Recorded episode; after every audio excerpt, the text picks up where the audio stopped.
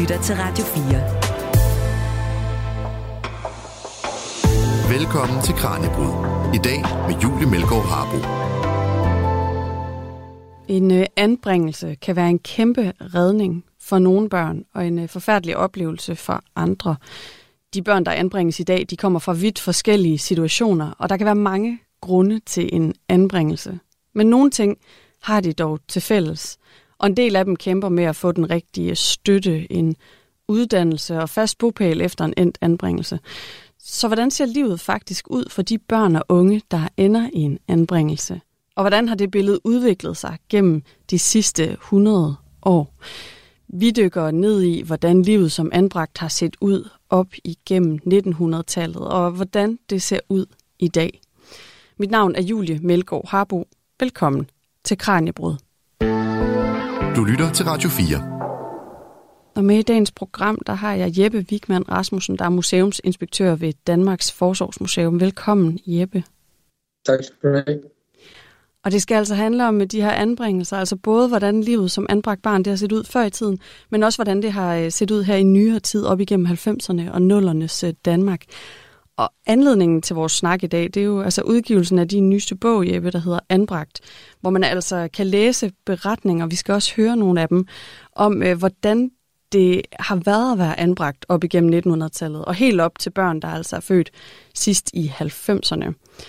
Men inden vi begynder at dykke ned i de her beretninger, så kan det være, at vi skal starte med at tale om, hvorfor en bog som denne her, du har skrevet, den er vigtig, Jeppe. Altså, hvorfor er de her beretninger vigtige at lytte til?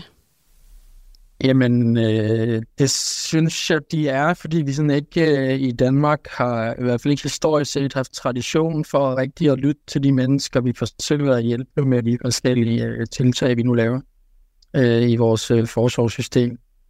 Øh, der, der har ligesom været nogle, nogle øh, kloge voksne, som, som øh, regnede ud, hvad, øh, hvad øh, børn havde brug for, når de havde det svært derhjemme. Øh, og så, så, så kan man sikkert diskutere, om det er en forglemmelse, eller om det er et aktivt øh, fravalg af børnenes egne, øh, hvad skal man sige, øh, oplevelser og holdninger øh, til det. Men det har i hvert fald ikke fyldt ret meget øh, i, i den måde, man har sådan øh, lavet børneforsorg på, der har deres øh, stemmer ikke fyldt ret meget. Derfor synes jeg, det er ekstremt vigtigt.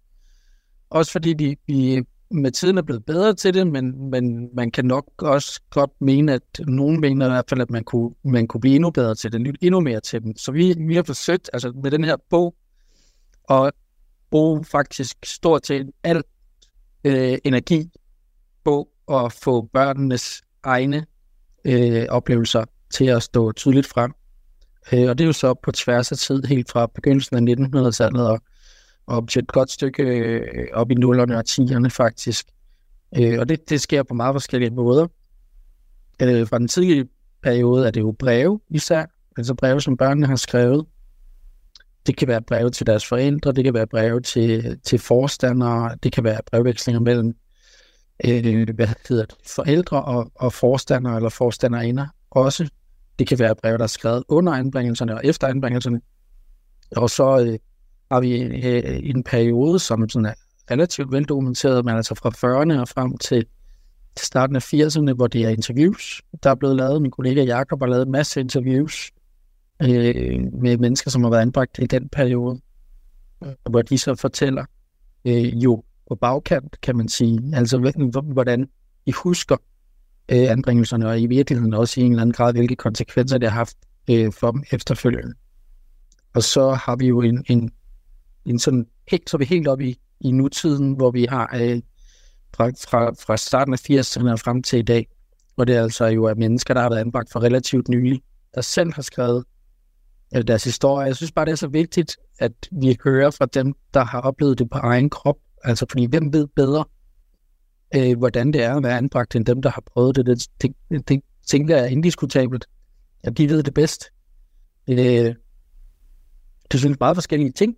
Det er jo nogle vidt forskellige oplevelser, der er med de her anbringelser. Også, også i de her nyere øh, anbringelser, som de her børn og unge øh, har haft. Er, er der noget, som de her beretninger kan fortælle os, noget, som de faktisk har til fælles?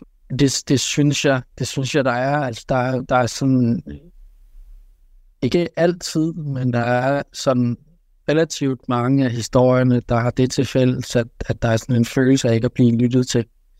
Øh, af ikke at have nogen som helst kontrol over, hvad der sker øh, i ens liv. At det er andre, der, der har magten og bestemmer, og man ligesom bare flyder om hvad. Øh, ensomhed går meget igen. Altså selvom man er omgivet af mennesker hele tiden, øh, så, så, så det er det jo mennesker, man selv har valgt øh, at skulle, øh, skulle være sammen med som sådan.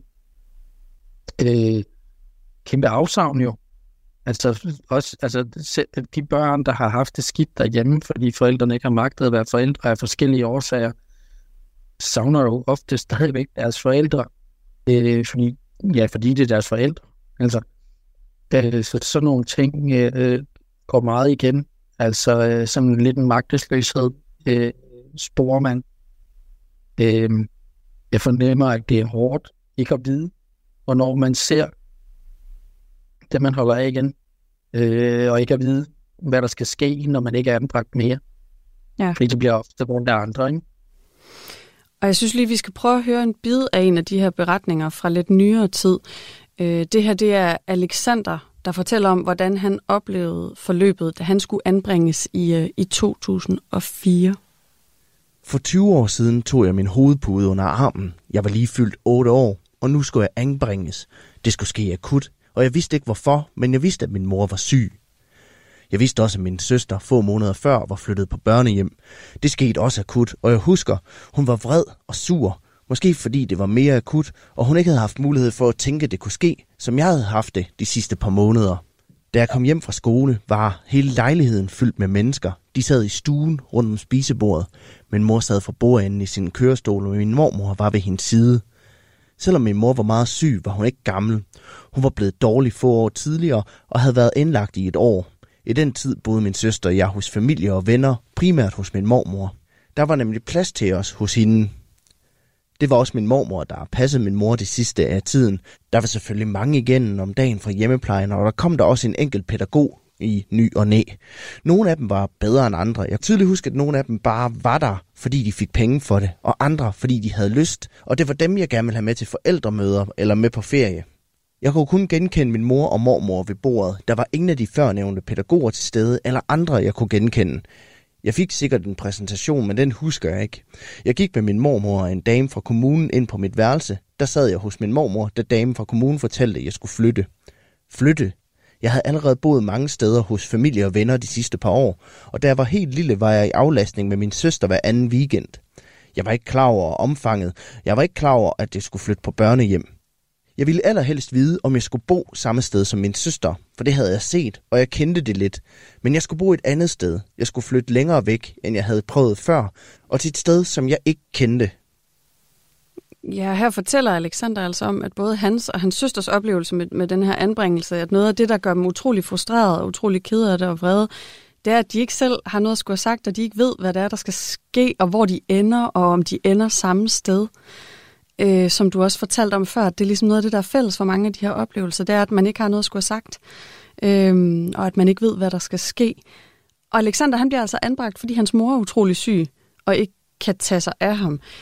Jeppe, hvorfor er det så svært at beskrive, hvad det er for nogle forældre og familier og situationer, som de her anbragte børn i nyere tid, de kommer fra? Øh, jamen det er det, for, fordi det ikke altid er det samme. Altså, det er ikke, det er ikke, det er ikke sort-hvidt øh, fuldstændig. Altså, det, man kan, der er nogle ting til fælles. Altså, det der, det, det der er fælles, det er jo, at forældrene ofte ikke magter at være forældre. Og det er så det, der kan være tusind forskellige årsager til. Nu Alexanders mor var syg. Øh, andre har måske, altså hun er fysisk syg, andre har måske øh, psykiske øh, udfordringer, andre har altså, der er jo også nogen, så er der nogen, der drikker måske, eller har et, et misbrug, eller nogle gange tager systemet jo også fejl. Altså, øh, og anbringer børn, hvor forældrene sådan set fint magter at være forældre. Øh, der, der er så mange forskellige årsager til det, øh, til at et, et, et barn bliver anbragt, så, så det, man kan ikke stille det sort midt op. Altså det er ekstremt nuanceret, ligesom oplevelsen af anbringelsen også er er super nuanceret. Mm. Ja, det kan man sige. Tidligere var det noget mere sort-hvidt, hvorfor børn blev anbragt. Ja, og det skal vi også tale mere om, hvordan grundene ligesom har, øh, har udviklet sig over tid, og hvordan billedet af, hvem det er, der bliver anbragt, det, det også har udviklet sig. Men livet som anbragt, altså i 80'erne, 90'erne og 0'erne, hvordan ser sådan en hverdag typisk ud for de her anbragte børn i denne her periode? Hvad er det for et liv, de lever? Øh, man kan sige, at i 80'erne og 90'erne, der er hovedparten af de børn, der er anbragt i Danmark, de er anbragt på døgninstitution. Øh, det er sådan en, en 60-40 fordeling cirka, øh, hvor, hvor de resterende så er anbragt øh, i, i, i familiepleje eller netværksanbringelse måske. Øhm, altså en døgninstitution, altså det er jo, i princippet, så, så skal det jo vinde så meget som, om et hjem som muligt. Men det er jo stadigvæk en institution, så, så der, er jo, altså der, der er jo en masse anbragte børn, man har sit eget værelse, øh, har måske, måske ikke haft øh, indflydelse på, hvordan det er, øh, det er indrettet. Måske har man haft ting med hjemmefra, måske har man ikke haft nogen ting. Øh, Alexander, jeg tog sin pude med som, som det eneste. Han tog med rundt til alle anbringelserne, for eksempel. Ja, ja. Andre gange kan man måske have lidt flere ting med. Øh, nogle steder får man, altså får man nogle penge for selv at bruge nogle af dem måske til, til, til at købe et eller andet til værelse. Andre steder gør man ikke. Øh, formodentlig så skal man øh, bruge de møbler, der står der i forvejen. Øh, så, så, så, og har ikke sådan en kæmpe indflydelse på, hvordan værelset ser ud. Man har dog sit eget værelse, men så er det jo sådan noget med, med fælles spisning, altså fælles morgenmad og fælles, øh, fælles aftensmad. Og øh, altså man kan jo godt gå til, man kan jo, de fleste sidder godt for lov at gå til en fritidsaktivitet, og man går jo i almindelig skole og sådan noget, men, men pædagogerne går jo hjem. Altså så de voksne, altså dem, der har forældre i gåsbøjen, ikke? De går hjem, det er jo deres arbejde. Det er ikke meget anderledes i, i, i, i dag, end det var i 80'erne og 90'erne, altså at jamen, så kan det være, at den pædagog, man, man er, er tættest på, eller den kontaktperson, man har, øh, ikke er der i weekenden, fordi det er frivilligt. Og så kan det være, altså, øh, så, så har man bare ikke lige sådan den, man er tættest på, og så, så er der jo de her skift i løbet af dagen. Altså, det er jo noget, jeg har hørt øh, flere tidligere anbragte fortælle om det her med, med treholdsskift. Altså det her med at blive stillet de samme spørgsmål igen og igen og igen. Det her med, at, at måske har pædagogerne ikke haft tid til at lave en overlevering, og så har man lavet en aftale med den pædagog, der var der først på dagen, og så kommer der en ny pædagog, som så siger, nej, det, det, det duer ikke. Det kan vi ikke. Øh, altså det kan være noget med, om man, man skal hjælpe til med at lave mad, eller man skal være støj, eller, eller hvad man nu skal, hvor man har fået lov at gemme det til senere, og så kommer der en anden voksen og siger, nej, nej, Øh, og, og måske kommer der så en tredje, men en helt tredje øh, idé på et andet tidspunkt. Altså det der, også det der med, at jamen, de voksne får nyt arbejde nogle gange. Mm. Øh, og så kan man være super knyttet til en pædagog eller en voksen på, på den institution, man er på, og så lige pludselig så, jamen, så er det den voksne, der ikke mere. Fordi øh, han eller hun har fået, fået arbejde et andet sted. Mm. Øh, og det, det føles formodentlig, antager jeg jo ikke anbragt. Det er jo derfor, det er så, har ikke været anbragt. Det er derfor, det er så sindssygt vigtigt at snakke øh, med dem, der har prøvet det selv, ikke? Øh, det er jo hårdt. Altså, det, det føles som et nyt svigt, formodentlig, ikke? Øh, og så kan det være, at der er nogen, der bliver overført og vender sig til det og sådan noget, men er det sundt? Det er det sikkert ikke.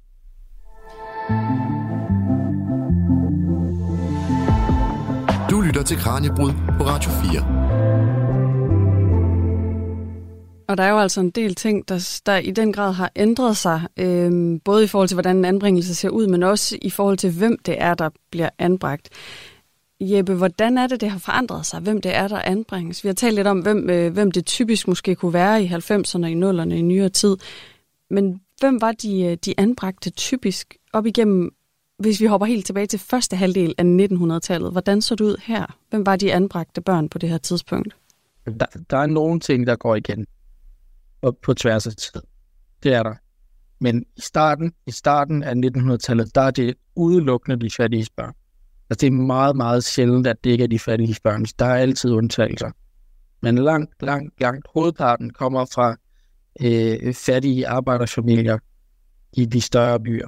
Så kommer der selvfølgelig også nogen fra fattige øh, landbrugfamilier.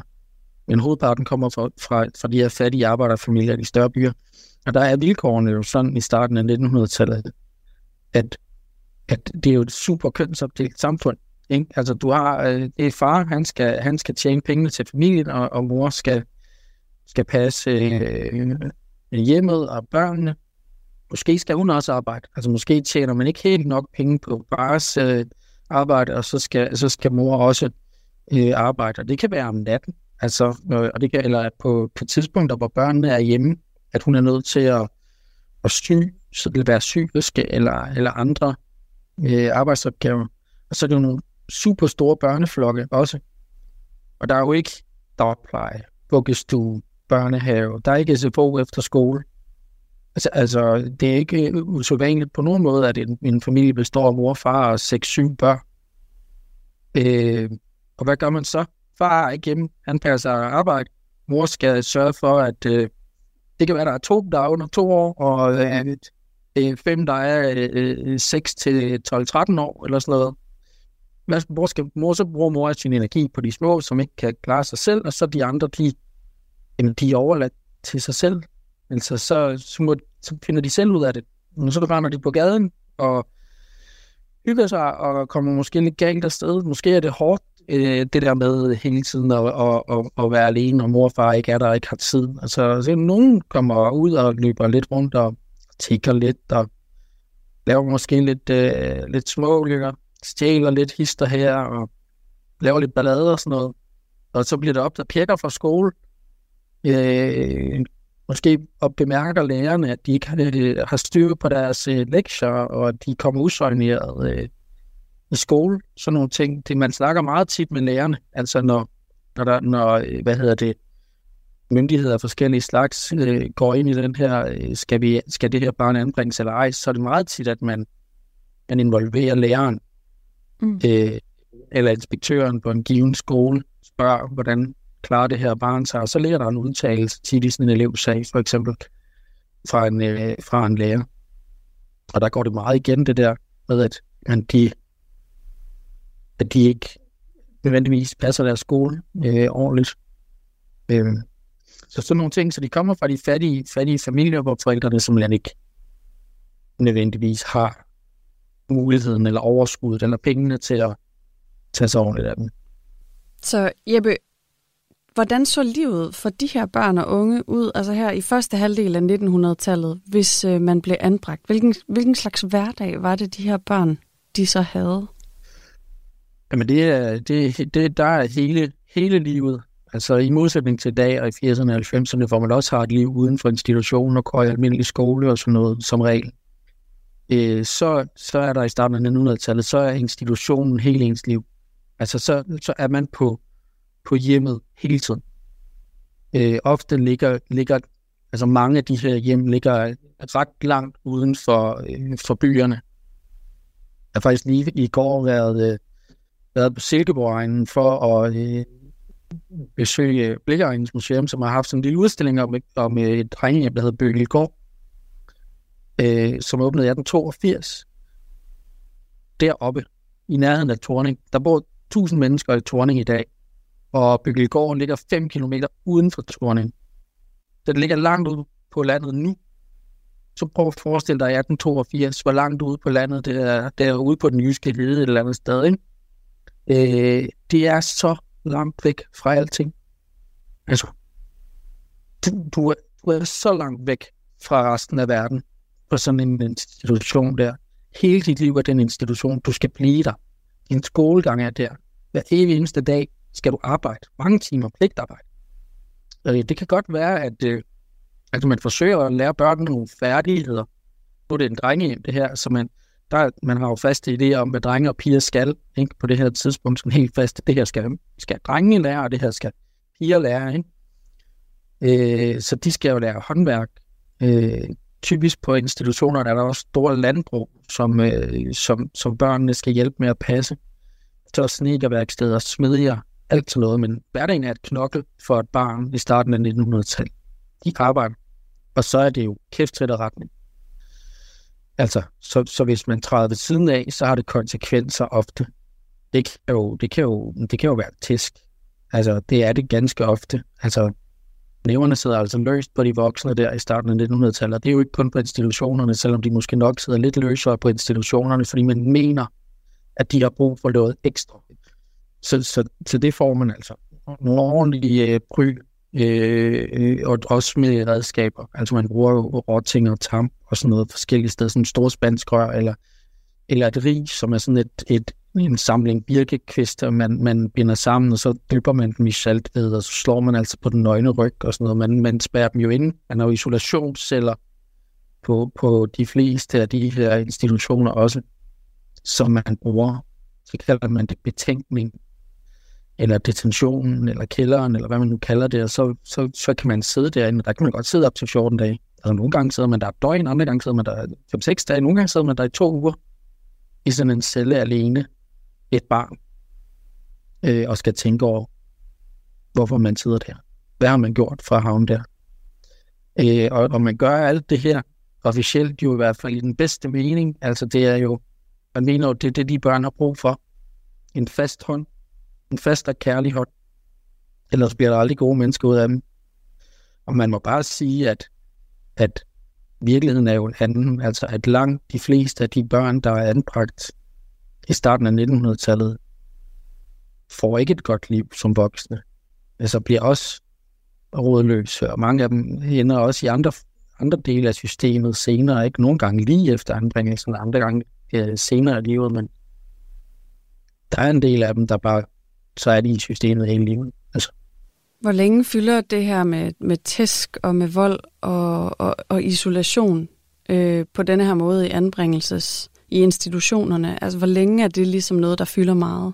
Det er først officielt ulovligt 1. januar 1968. Der, der må man officielt ikke længere øh, slå børn. Men så på institutionerne, men så er der jo lavet nogle, nogle løbende nogle regler, altså i, i forhold til, hvilke redskaber man må bruge, og hvor længe børn må sidde i, i, i betænkning, og hvor gamle de skal være, før de må sidde i betænkning og sådan noget.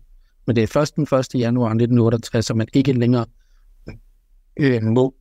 Men vi ved jo, vi ved fra mange, også, og det kan man også læse i, øh, i, i, i, i bogen, at i, i 50'erne og 60'erne, der er det jo ikke, det er ikke kun lusinger, det er også decideret vold, øh, hvor det er også seksuelle overgreb, sådan set som, øh, som børn bliver øh, udsat for. Det ved, kan man også læse andre i anden litteratur, øh, faglitteratur, at det ikke er på nogen måde forvanligt, heller i starten af 60'erne, at, at børnene bliver begået overgreb imod. Og jeg synes, at vi skal lytte til en, øh, til en beretning mere nu. Øh, det er et brev, som er skrevet af Bodil, der bor på Vejstrup Pigehjem i 1913. Det er et brev, som hun har skrevet til sin mor, Prøv lidt med her. Min kære mor, nu er jeg på pigehjemmet igen. Det er en kedelig meddelelse at få, og det kunne have været anderledes, lille mor, hvis vi to i kærlig forening havde hjulpet hinanden i tide. Men vi fortsatte mor hver på sin vej, og Gud ved, det var ikke den rigtige. Men du, mor, var undskyldt en del, da du ikke er blevet gjort opmærksom på din fejl, som jeg er nu. Men dengang jeg var hjemme, mor, og når jeg mindes den tid, den var både lykkelig og ulykkelig når jeg tænker på sommeren, hvor jeg næsten aldrig var hjemme. Hvorfor? Fordi jeg var bange for min egen mor. Og du vidste aldrig, hvor jeg var, men jeg kan godt sige dig det nu, mor. At jeg tilbragte det meste af min tid på engen, i skoven og ved stranden. Og min føde, den tjente jeg samtidig ved at hjælpe folk. Samtidig bedlede jeg, og samtidig stjal jeg. Og mor, om du havde vist mig lidt af den kærlighed, et moderhjert kan være i besiddelse af. Jeg var jo dog din datter, men jeg tror ikke, du havde moderkærlighed til mig. Og jeg trængte endda så hårdt til den, og jeg længes efter den endnu, min egen mor. Men det var nok noget, inden jeg kommer hjem til jer endnu. Og jeg længes efter jer alle sammen, kære mor. Hvor elendigt det kan være derhjemme, det er dog et hjem. Jeg synes også, at det må gå lidt bedre nu, mor, for I er der ikke mere end fem hjemme nu. Det er mit inderligste håb snart at komme hjem til jer en tur, for så også at se mine to mindste søskende. Dem har jeg aldrig set. Og mor, jeg beder så meget om, at lille søster må ikke blive som jeg. Hun må ikke. Hun skal blive en god og ærlig, flot og kærlig pige, der kan rejse slægtens aner. Det skulle jeg også, og det er jo ikke håbløst endnu, skønt jeg sidder i resten på Vejstrup hjem. Jeg har skrevet til fru Olsen, og jeg vil også gerne have skrevet til Valda, men jeg har ingen frimærker selv, og derfor må det vente til en anden gang. Jeg har det ellers godt i alle måder. Det er bare det at være lukket inden, der er så pudsigt, og som jeg kunne komme ud i en rigtig orkan, og så stride mig frem imod stormen.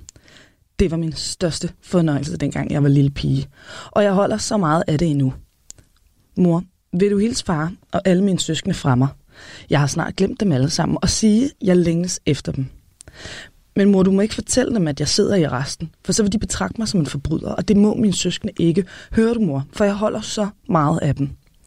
Jeg skal skrive til jer alle sammen en anden gang, mor. Men jeg kan ikke mere nu. Dagslyset render så hurtigt herop. Jeg har kun en lille solstråle lige om formiddagen. Så glæder jeg mig, så længe jeg har den. Jeg skal til at strikke nu.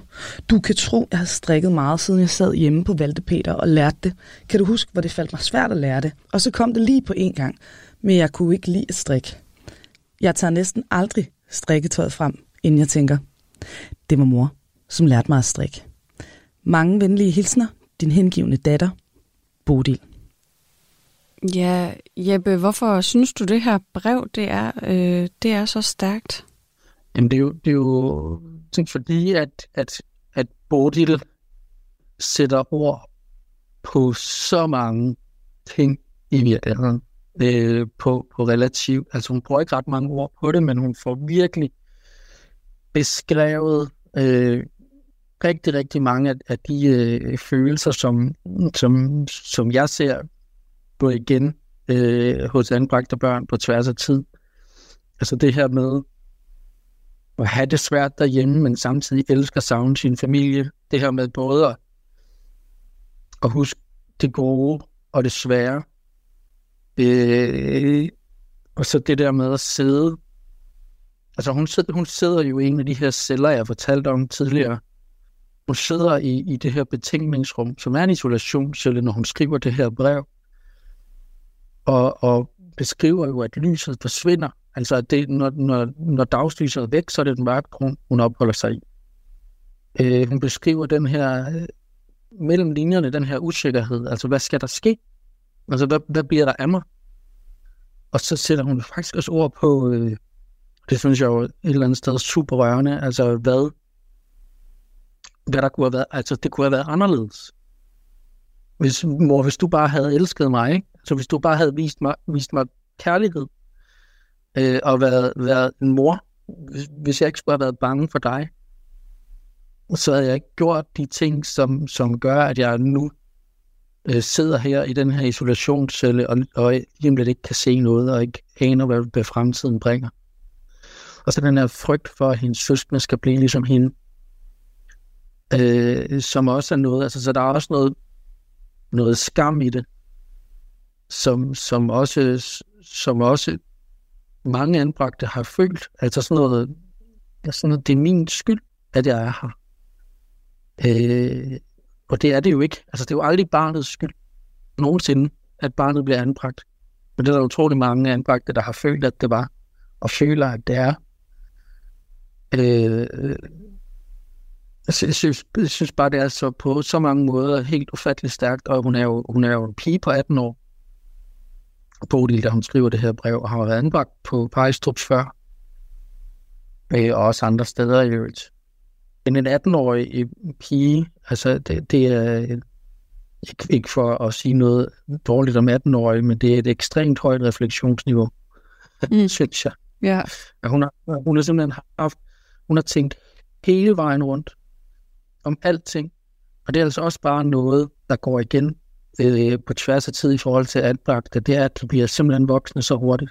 Altså, de, de, skal simpelthen, de skal simpelthen forholde sig til nogle ting, de skal kunne nogle ting, de skal vide nogle ting, som, som børn, der vokser op i en, en helt almindelig kernefamilie, ikke behøver øh, at kunne, når de er 18 år.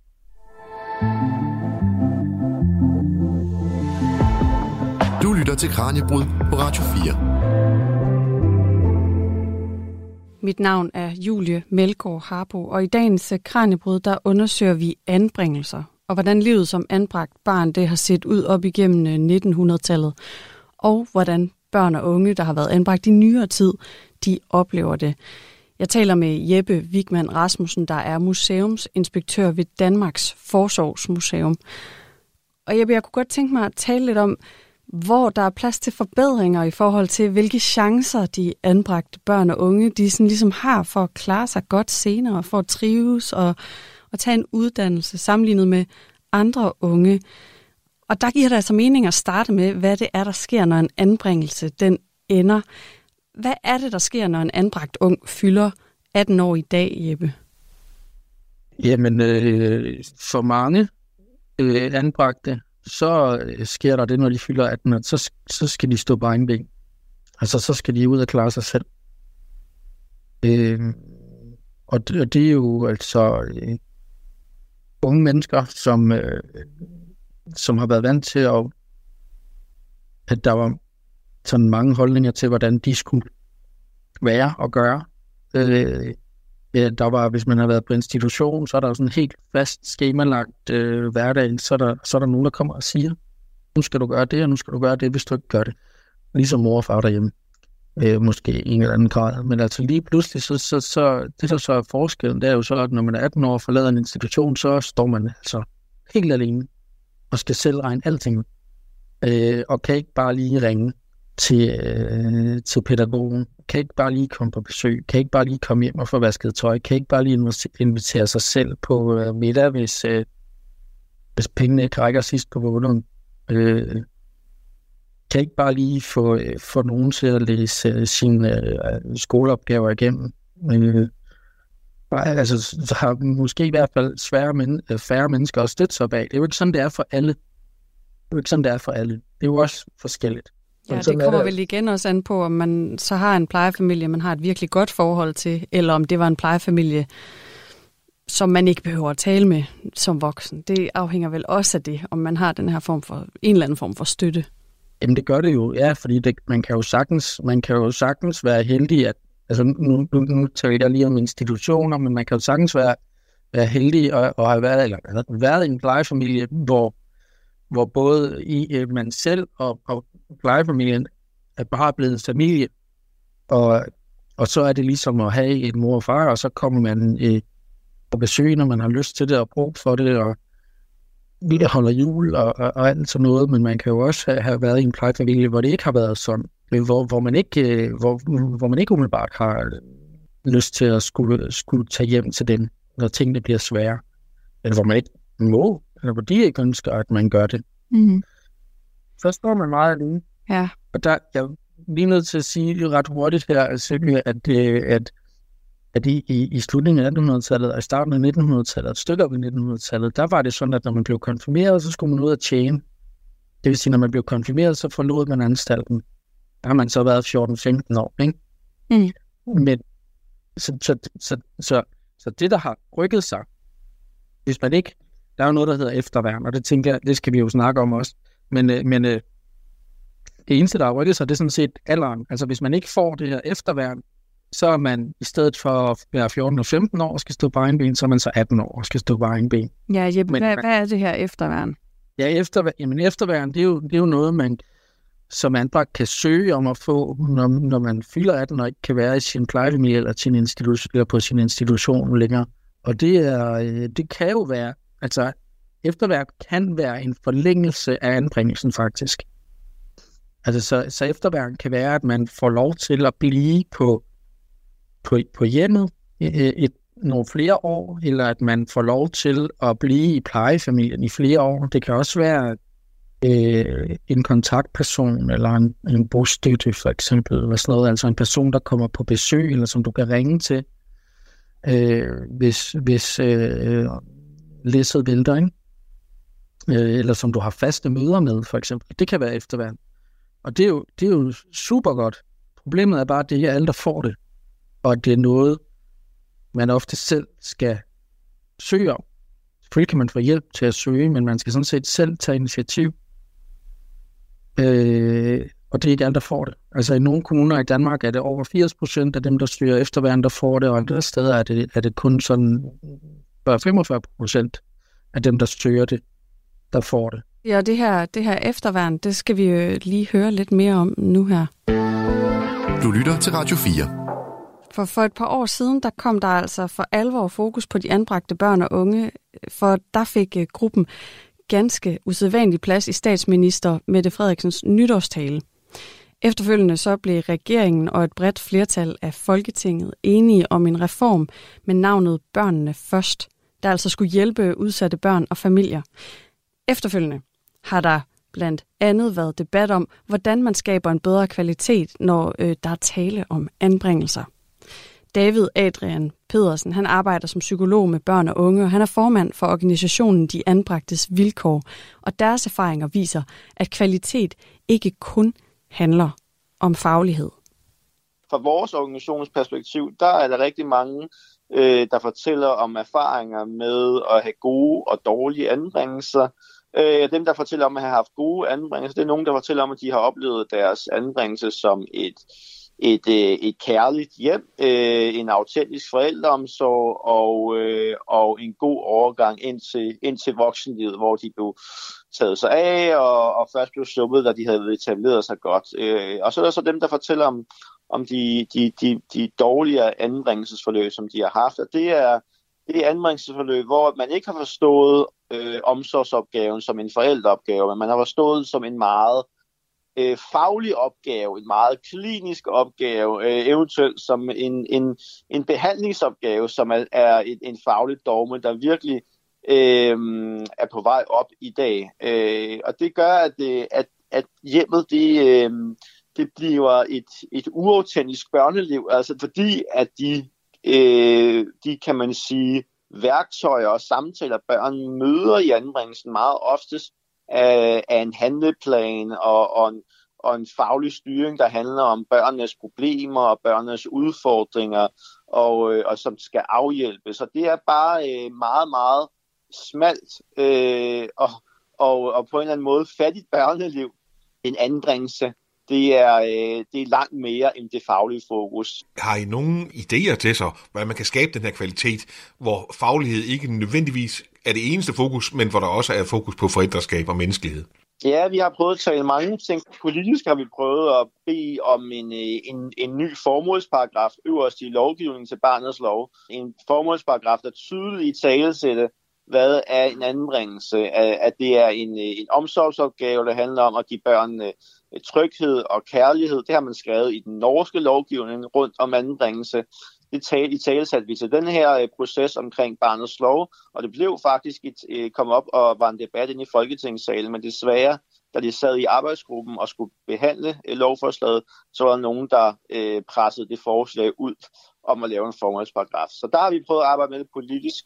Så vi, sidder vi selv og arbejder med det med nogle gode faktisk øh, medlemsorganisationer for døgntilbud, hvor vi har nogle forskellige arbejdsfællesskaber, hvor vi er i gang med at tænke en helt ny anbringelsesform frem, møde netop de her værdier i højsædet. Vi skulle, vi skulle starte helt forfra, hvordan skulle en anbringelse så struktureres i forhold til den faglige strukturering, i forhold til den faglige organisering, og i forhold til, hvad man skulle lave et anbringelsesform øhm, mellem en plejefamilie og et døgntilbud, som havde de her forældreværdier helt tæt på. Og det kunne faktisk eksempel være, at øh, dem, der arbejdede der, de også boede der øh, i fast i hverdagen. Sådan, så der var en fast kerne af voksne i hverdagen, som boede på stedet. Og så var der øh, en, en gruppe af, af pædagoger, som kom i hverdagen og understøttede kernen, kan man sige. Ikke? Så det er en måde, man kunne strukturere det enkelte døgntilbud. Og der kunne man forestille sig, at vi var i en ny tid i dag. En ny tid, hvor at øh, det her med kaldet, altså det der kald, det er på den sociale opgave, eller flere, der siger, det oplever de, de unge studerende øh, tale mere i retning af. Øhm, så kunne man på en eller anden måde tale nogle af de der ildsæle frem. Det tror jeg i hvert fald kunne, kunne løse, løse noget af det her med at skabe et rigtigt hjem. Men det er ret mange ildsæle, der skal til, for der er jo altså en del anbragte børn. Det er del med rigtigt, så vi skal også skabe nogle gode arbejdsvilkår for dem, øh, hvor de har lyst til at træde ind i, i sådan en opgave her. Ikke? Øh, og det, det er jo også det, som der har været talt frem øh, som, som noget af, af barnets lov øh, og noget af børnene først reform, men desværre er, er processen bare ikke nået til det endnu. Altså at skabe bedre vilkår for plejefamilier og øh, også øh, skabe en, en reform rundt om døgntilbud. Det, det, det, det, det er processen desværre ikke nået til endnu, øh, men vi kan håbe, det, det, det sker. Men det er noget det, vi har talt frem i hvert fald. Vi skal simpelthen grundreformere øh, rammerne rundt om, om døgntilbud og plejefamilier, og nok også tænke de to løsninger sammen til, til nogle nye anbringelsesformer, som har det bedste af begge verdener. Og nu taler vi så om børn, og børn bliver voksne på et tidspunkt. Og der har I også nogle holdninger til, hvordan overgangen fra, fra barn til voksen, den kan lettes på de anbragte.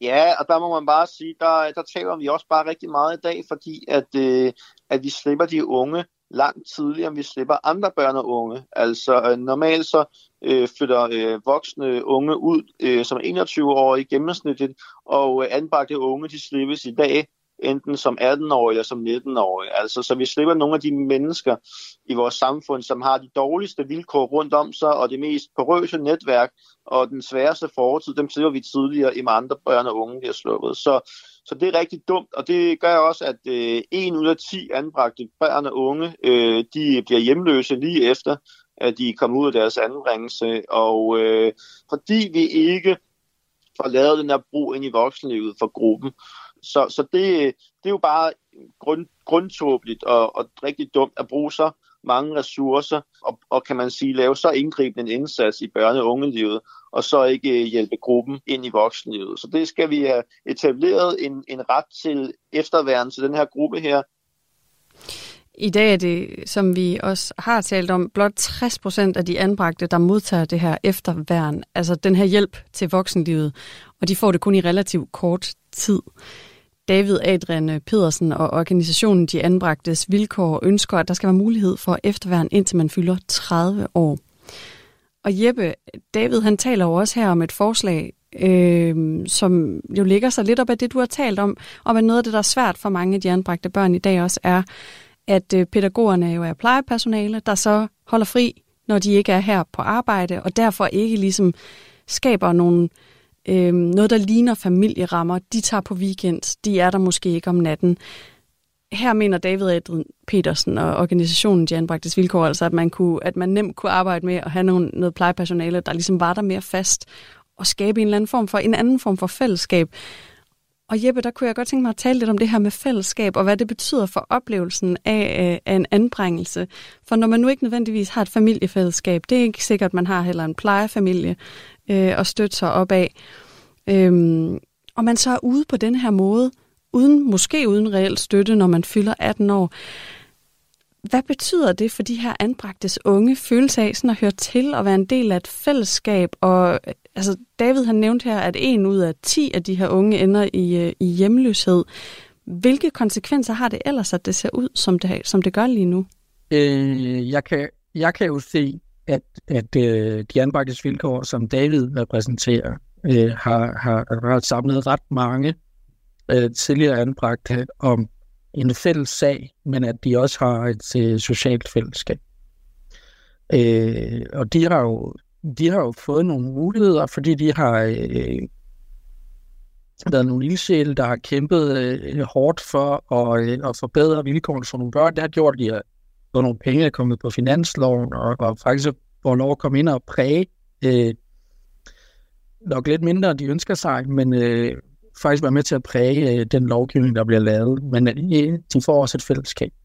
Øh, det er det, jeg ser, når jeg øh, møder øh, dem derinde, eller, eller, eller, eller her på museet, hvor de anværkes vilkår har altså en klynge rundt omkring i landet, har også en lokal en klynge, som mødes her på museet faktisk, når de holder møder.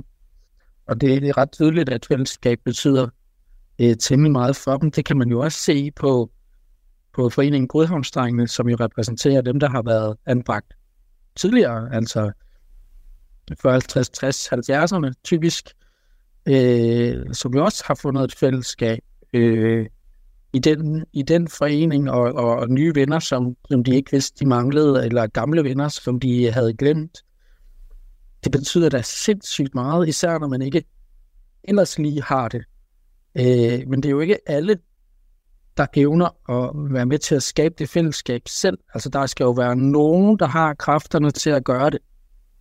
Øh, og det er jo ikke alle, der har det. Så der er også nogen, der ikke har, har kræfterne til at, at være en del af det fællesskab, eller som er det midlertidigt, eller øh, så, så, så, det, så det, det, det, det rammer ikke alt.